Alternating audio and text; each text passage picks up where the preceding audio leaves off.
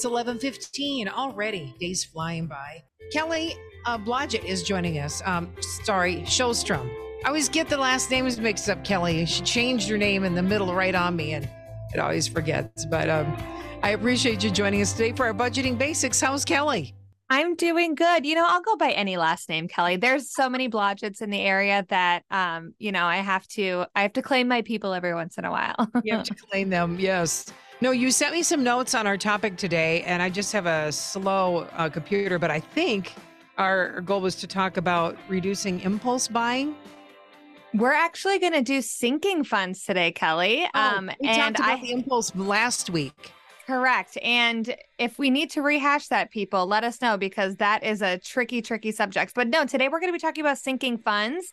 And I don't mean to bring up the C word Christmas, Kelly, but I will just talk about it in general holiday speak, um, whether it's Halloween, Thanksgiving, Christmas, Hanukkah, New Year, whatever you want to do, big holidays that seem to eat up our money. We're going to talk about some sinking funds and how you can get around making sure you don't go into debt because of those holidays. I'm so glad because, yeah, I'm getting stressed about it right now, thinking, haven't gone broke this year. Last year, I really did a good job. So I want to make sure I stay on track this year. Exactly. And now is the time. I mean, eight months ago was the time, but now it's yeah. never too late to get started. We want to make sure that we're setting some money aside because realistically, Kelly, we're going to spend that money, right? Um, every year I tell myself that I'm going to spend less in Christmas. And while I can spend less, it doesn't, I don't ever spend zero, right? So we just yes. want to make sure that if it's something that you know you're going to spend money on, if it's something that you truly enjoy, if, it, if it's an experience that you don't want to take away from your family, let's just set some money aside. That way we're not also going into debt, regretting future or past purchases. We're not um, taking money from other categories. And so today we're going to talk about some of the reasons that we should have sinking sinking funds um, in our lives. Um, we'll also talk about what the heck is a sinking fund, but then we're also going to talk about how to actually set that up. So, what does that actually mean so that you can take away some helpful tips um, to get started today? Yeah, sinking sounds bad, right? Sinking funds sounds like a bad thing. So, explain what it is first. Yeah, so sinking funds, if you think about it as like this, um, it can be bottomless. And so you're just throwing money, it's all sinking away, it's kind of piling up in the corner. Um, but we are using that money for good. So a sinking fund is setting money aside um, for a period of time until you get enough money to buy the thing that you wanted to buy.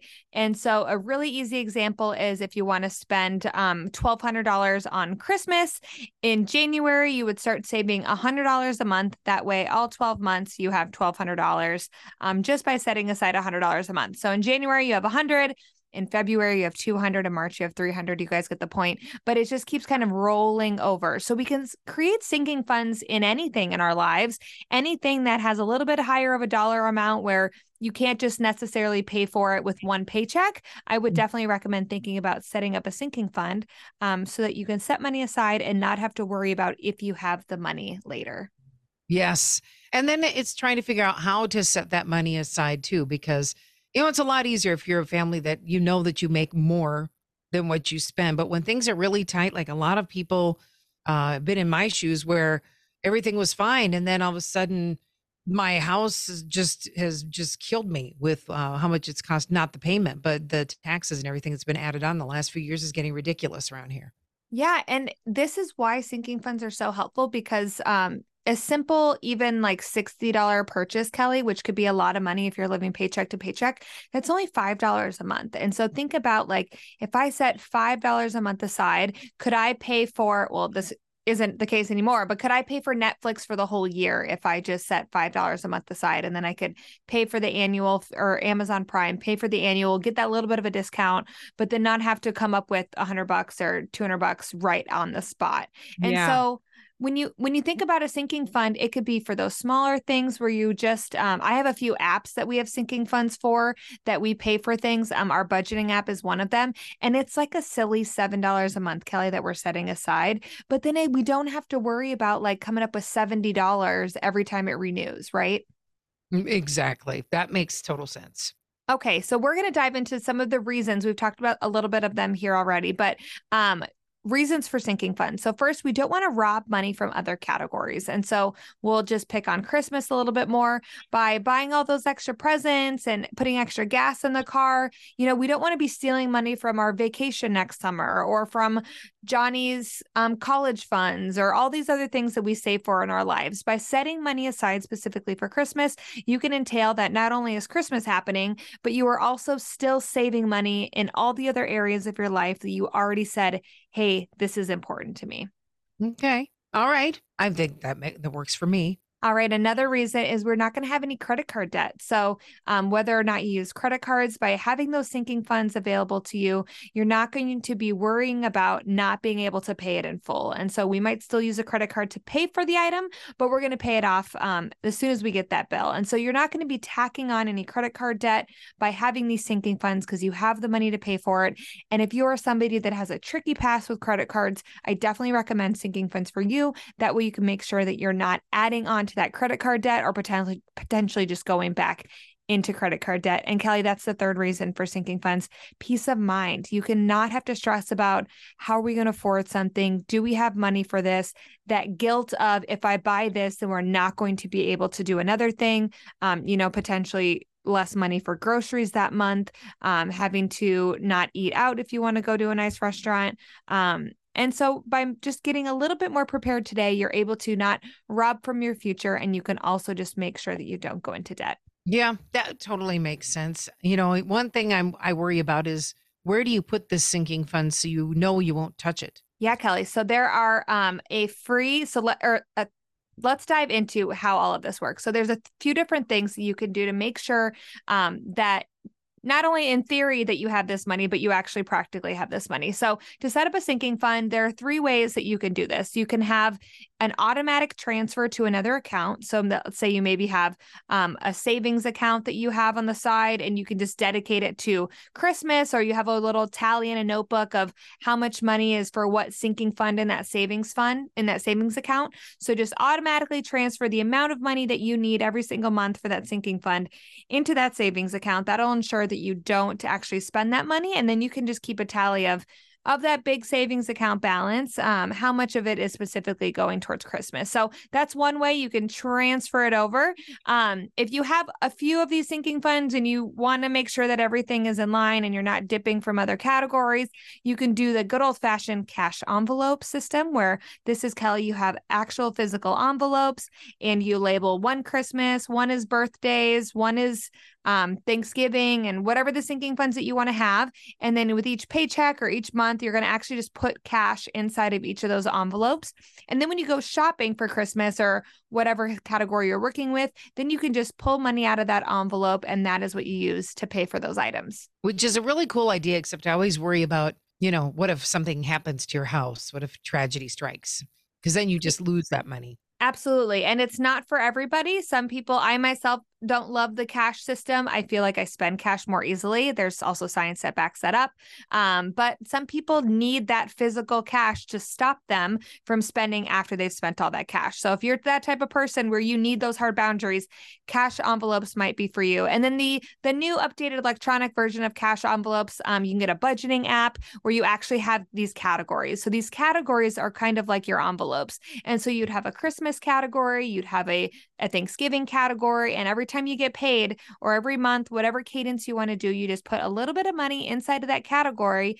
And then when you go to buy something, you just pull money out of that category in that app. So that requires you to actually set up the app. It requires you to actually use the app because if it's not up to date, it's not correct. Um, so there are a few other things that have to go along with this. You have to be all in, but it is so much easier, Kelly, just knowing that you can have as many sinking funds as you want all of your money is safely in a bank and you have up to date numbers the second you walk inside of a store. So, are there several banks that work with these apps, or is obviously there's a way to connect to the banks? So, when you're putting money in that app, it's really going into the bank, but you can see how it's separated for you. Correct. Correct. And um, so basically a lot of these apps just connect to your bank so it's basically just like a window into your bank. So it'll say hey you have $600 in your checking account. What do you want to do with it? And so these apps just look into your checking account. They say they're $600 they're not physically pulling anything right? Your app your apps aren't touching your money. They're just saying you have 600 bucks. What do you want to do? So in the app you can say i want 100 of it to go to christmas. I want 100 of it to go to groceries.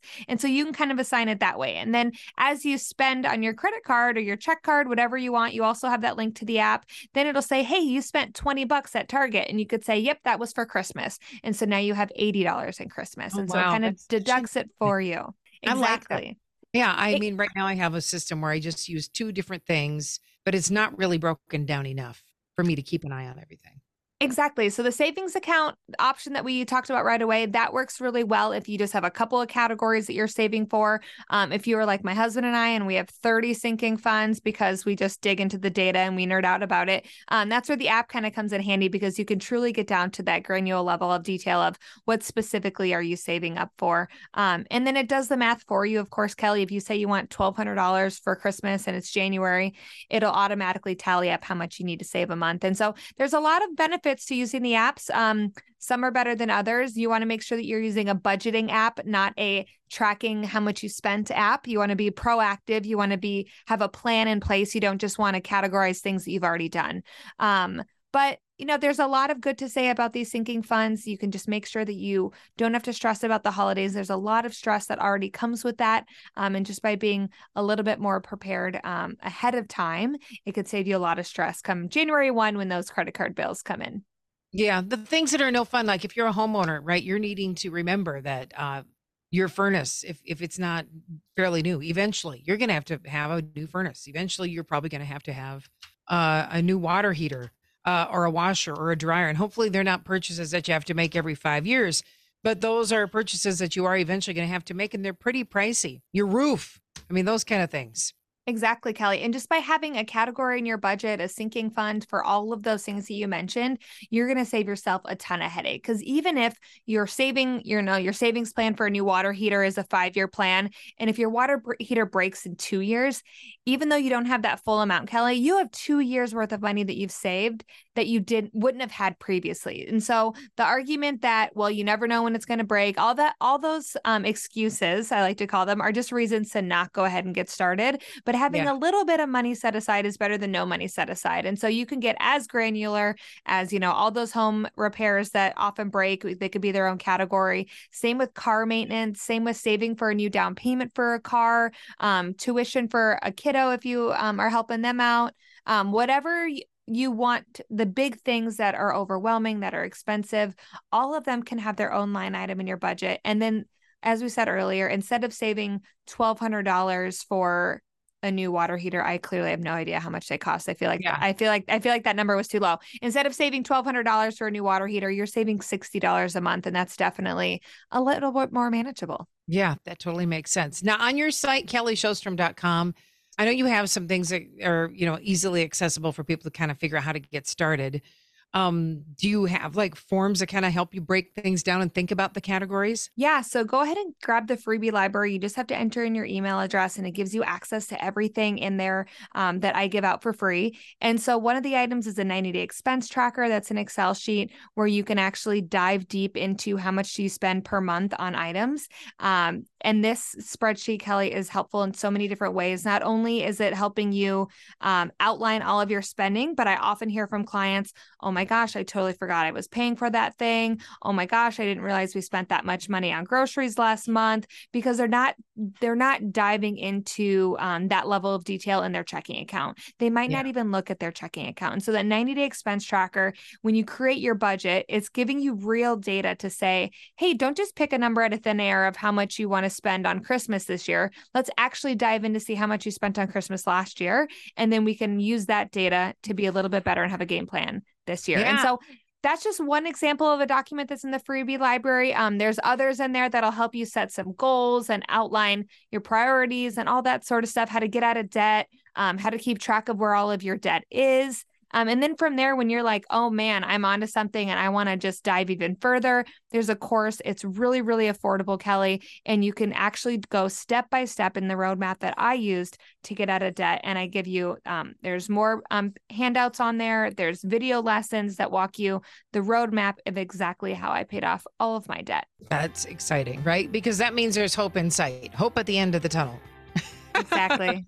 Kelly Sjostrom is uh, her website's Kelly Sjostrom. It's K E L L Y S J O S T R O M, kellysjostrom.com. I'm on the website right now. Again, if you like enter your email address, you get access to all those things that will kind of open up a new world of, hey, I can save this. What am I dreaming about? Where do I want to go? What do I want to do? What's important to me? Uh, and you can start making your list and start building your future with your finances.